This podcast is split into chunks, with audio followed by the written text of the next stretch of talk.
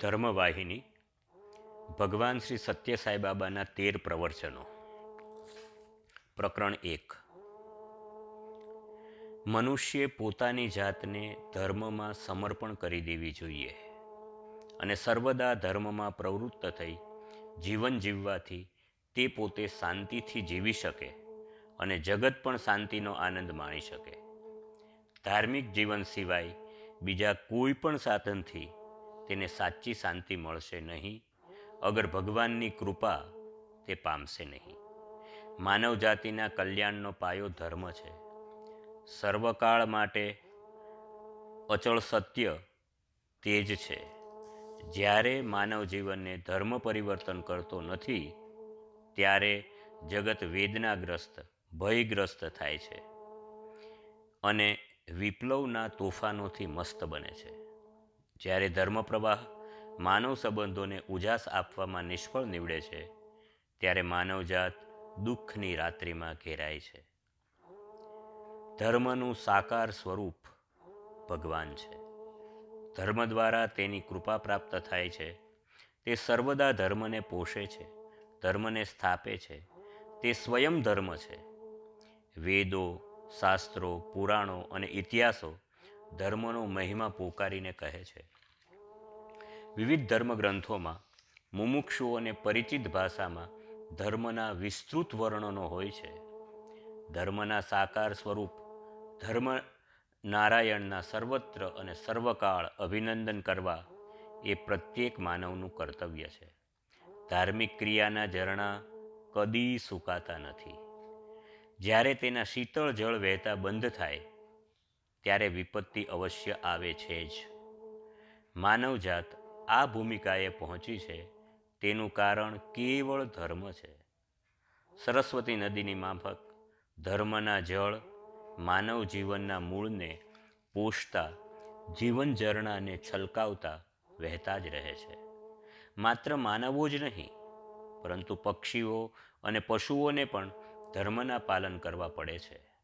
જેથી તેઓ સુખ અને સુવિધામાં ટકી અને સુખમય જીવી શકે છે. પરિણામે ધર્મના જળ સતત સંપૂર્ણપણે વહેતા રાખવા જરૂરી છે, જેથી વિશ્વને સુખ અનુભવ મળે. વિશ્વની રંગભૂમિમાં આજે સત્યની અવહેલના થઈ રહી છે અને ધાર્મિક જીવન તત્વોમાં અશ્રદ્ધા થવા લાગી છે. તેથી સર્વનાશના તાંડવ થઈ રહ્યા છે. માટે માનવે ધર્મનું સ્પષ્ટ હાર્દ્ર સમજવું જોઈએ. પણ ધર્મ એટલે શું? ધર્મનું સાર તત્વ શું છે? માનવ એક સામાન્ય માનવ ધર્મને વળગી રહે તો સુખરૂપ જીવન ગાળી શકે ખરો? જીવનયાત્રામાં આવી શંકાઓ સ્વાભાવિક રીતે મનને મૂંઝવે છે. તે શંકાનું સમાધાન જરૂરી છે અને અગત્યનું છે. શબ્દ ધર્મ સાંભળતા સામાન્ય મનુષ્ય સમજે છે કે ભિક્ષા આપવી, યાત્રિકોને આશરો અને ભોજન આપવા, પરંપરાગત ધંધો અને કારીગરીને વળગી રહેવું, કાયદા અને નિયમોનું પાલન કરવાનો સ્વભાવ, સત્યાસત્યનો વિવેક, આંતરિક સ્વભાવનું અને મનની ફિકરનું સંશોધન, તેમજ મનના મનોરથોની સિદ્ધિ વગેરે ધર્મ છે. ખરું ને? અલબત્ત, ધર્મને નિષ્કલંક પ્રદેશ ઓળખી ન શકાય, તેટલો મેલો અને ઝાંખો અતિશય દીર્ઘતા કાળથી થઈ રહ્યો છે. સુંદર હરિયાળી ક્ષેત્રભૂમિ અને કુંજો અનાદરના કારણે ઓળખાય નહીં એવા વેરાન ઝાંખરાયુક્ત જંગલ જેવા બની ગયા છે. લોભી માનવોએ સુંદર વૃક્ષોને કાપી નાખ્યા છે અને ધર્મનું સુંદર દેખાતું સ્વરૂપ પલટાવી દીધું છે. સમયના વહન સાથે નવીન પરિસ્થિતિમાં લોકો ટેવાઈ જાય છે. તેથી આ પરિવર્તન અને પતન દેખાતું નથી.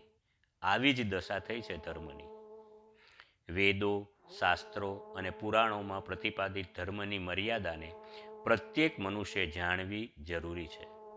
મનુષ્યની અપૂર્ણ બુદ્ધિ, નિરંકુશ ભાવના અને અશુદ્ધ તર્કને લઈને તેમાં ગેરસમજણ થઈ તેથી ખૂબ જ કમજોરી કમજોર બની ધર્મ, ધર્મની કીર્તિ દુઃખદાયી બની છે. જેવી રીતે વિમલ આકાશમાંથી વરસતા વરસાદના વિશુદ્ધ જળબિંદુઓ જ્યારે ભૂમિ પર પડે છે, ત્યારે રંગાઈને મેલા બની જાય છે. તેવી રીતે પ્રાચીન ઋષિઓના વિમળ સંદેશાઓ, તેમના ઝગમગતા સુંદર કર્મો, તેમના કર્મોની પાછળ રહેલ પ્રકાશિત નિષ્કલંક આકાંક્ષાઓને આજે અધૂરા અસંસ્કારી નિરૂપણ કરનારાઓ અને વિદ્વાનોએ એવા તો બદલાવી નાખ્યા છે કે તેની અસલ પ્રતિભાને કદરૂપી અને હાસ્યાસ્પદ ચિતરી દીધી છે. બાળકો માટે લખાયેલા પુસ્તકોમાં જે ઉદાહરણો આપવામાં આવે છે, તે મૂળ ગ્રંથના ખુલાસા માટે હોય છે, પરંતુ તેઓ કેવળ તે ઉદાહરણના ચિત્રો જોવામાં જ સમય ગાળે છે અને તે ચિત્રો શું કહેવા માગે છે, તેનો ઉદ્દેશ તેઓ ભૂલી જાય છે. તેવી રીતે પ્રમાદી, અસાવધાન અને અજ્ઞાની લોકો ધર્મક્રિયામાં ભૂલો કરતા હોય છે.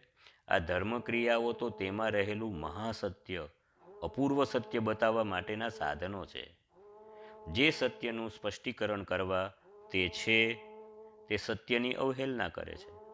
યાત્રિકો રસ્તે ચાલતા રાહમાર્ગમાં આવેલા વિરામ સ્થાનમાં થોડીવાર આરામ લે છે પરંતુ તેઓના ટૂંકા રહેઠાણ દરમિયાનમાં તેઓને જે વિરામ સ્થાનોએ આરામ આપેલો છે, તેની ઇમારતને તેઓ પોતાની નિષ્કાળજી અને દુરુપયોગથી નુકસાન કરે છે. તે પ્રમાણે મંદ અને વિપરીત બુદ્ધિવાળાઓ વેદોની નીતિનો મૂળ ચહેરો જ પલટાવી નાખે છે. અને પોતાની હુન્નર વિદ્યાને વેદોક્ત વસ્તુ છે, એવું મનાવી વિશ્વને છેતરે છે.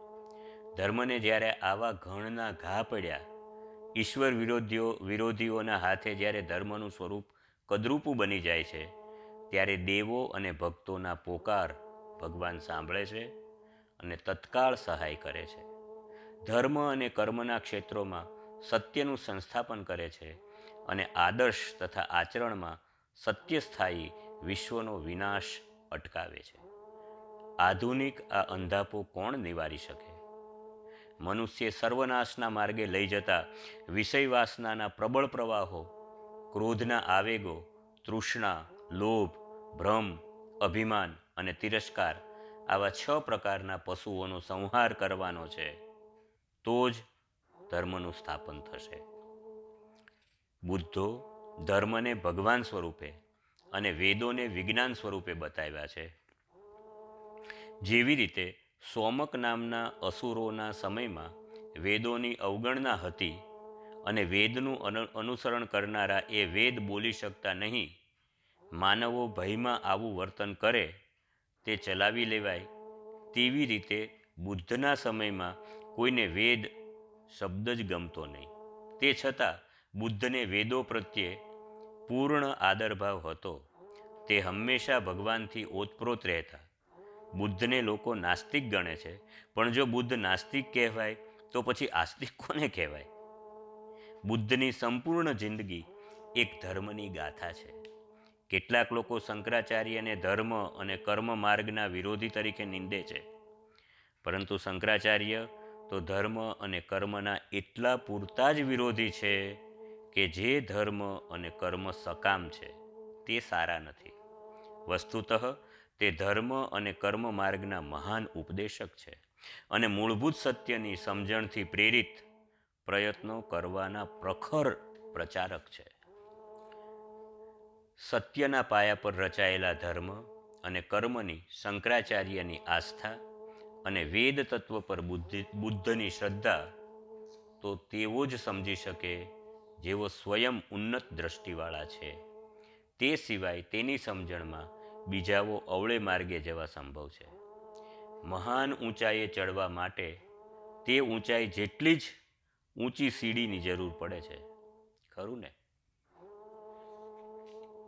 જે કોઈ અહંભાવ ત્યાગે છે, સ્વાર્થો, ઈચ્છા પર વિજય મેળવે છે, પોતાની પાશ્વિક વાસના અને આવેગોનો વિનાશ કરે છે અને પોતાના દેહને પોતે હોવાનું સ્વાભાવિક વલણ છોડી દે છે તે ખરેખર ધર્મના માર્ગે રહેલો છે.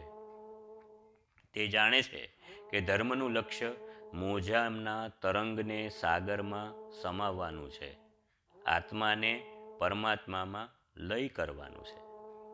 તમારા દુન્યવી જીવનના તમામ વ્યવહારોમાં સારો સ્વભાવના વિધાનો અને સત્તાને આઘાત થાય તેવું વર્તન ન થાય તે માટે સાવધાન રહો. તમારા અંતરના અવાજની સૂચનાઓની અવગણના કદી કરશો નહીં.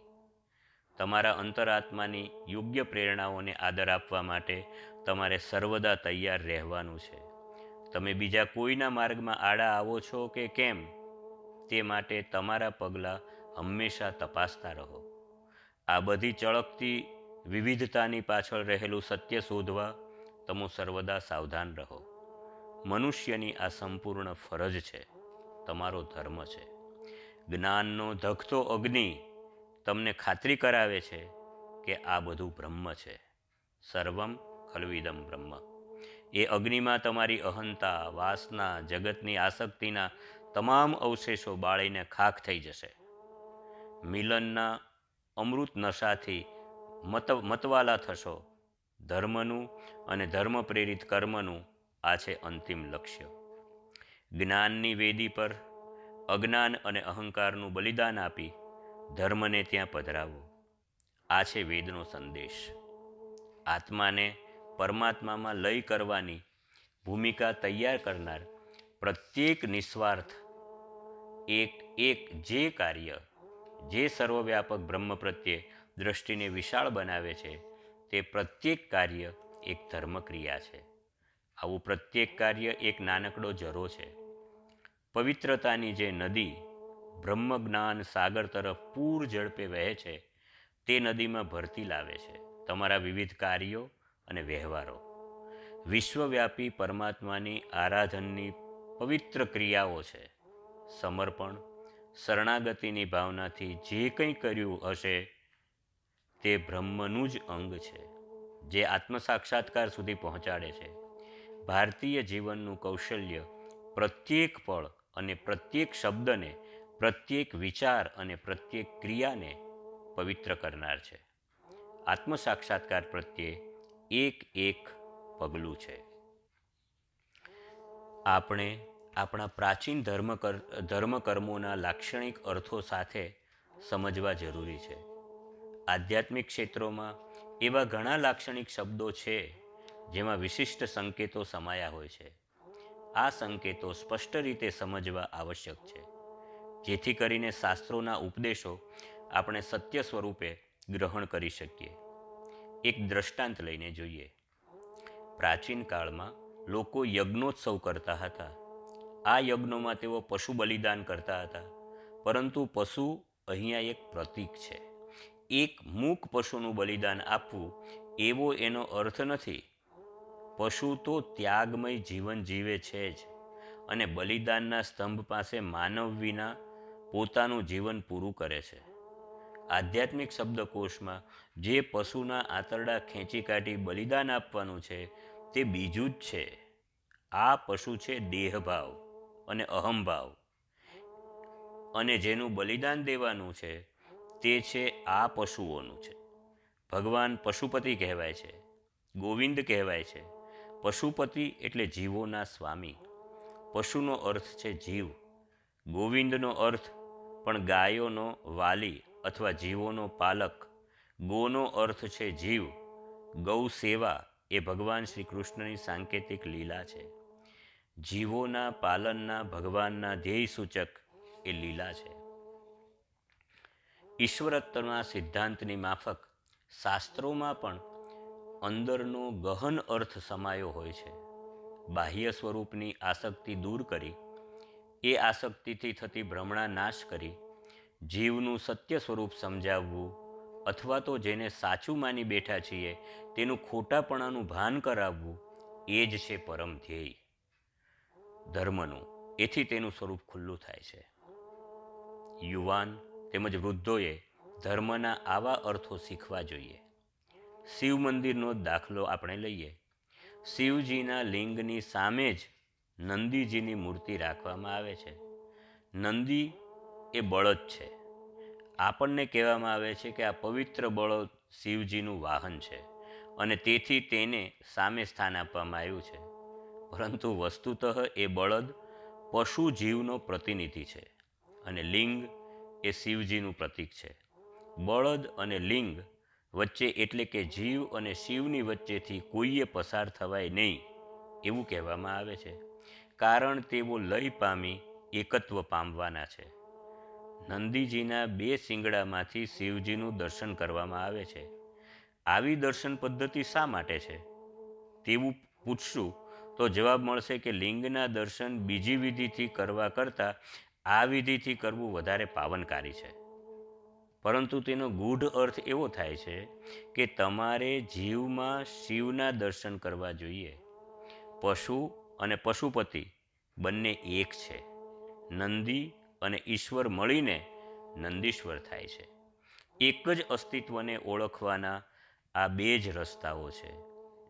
જ્યારે તે બંધનમાં છે, ત્યારે તે નંદી છે.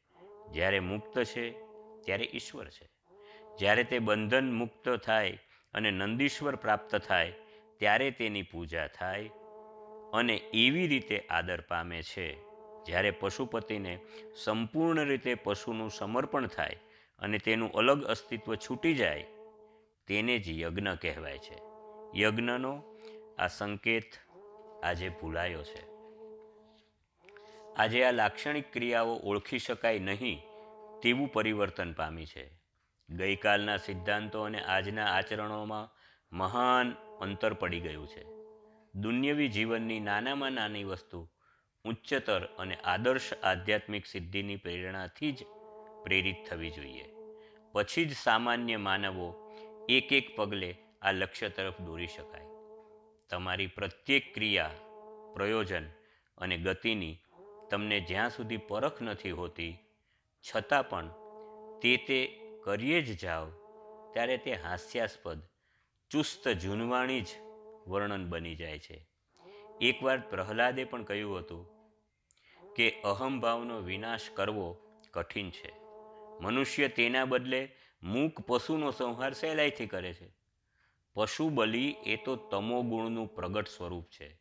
એ તો બંધનનો માર્ગ અહમભાવના પશુનું બલિદાન એ છે. સાત્વિક યજ્ઞ ભગવાનને મળતી મુક્તિનો આ માર્ગ છે. આ પ્રમાણે પ્રાચીન કાળનો પરમાર્થ, અર્વાચીન પરમાર્થ અને પરિવર્તન પામ્યો છે. પરમાર્થ એ છે પરમ ધ્યેય. પરમાર્થ થયો છે મૂર્ખતાપૂર્ણ ધ્યેય.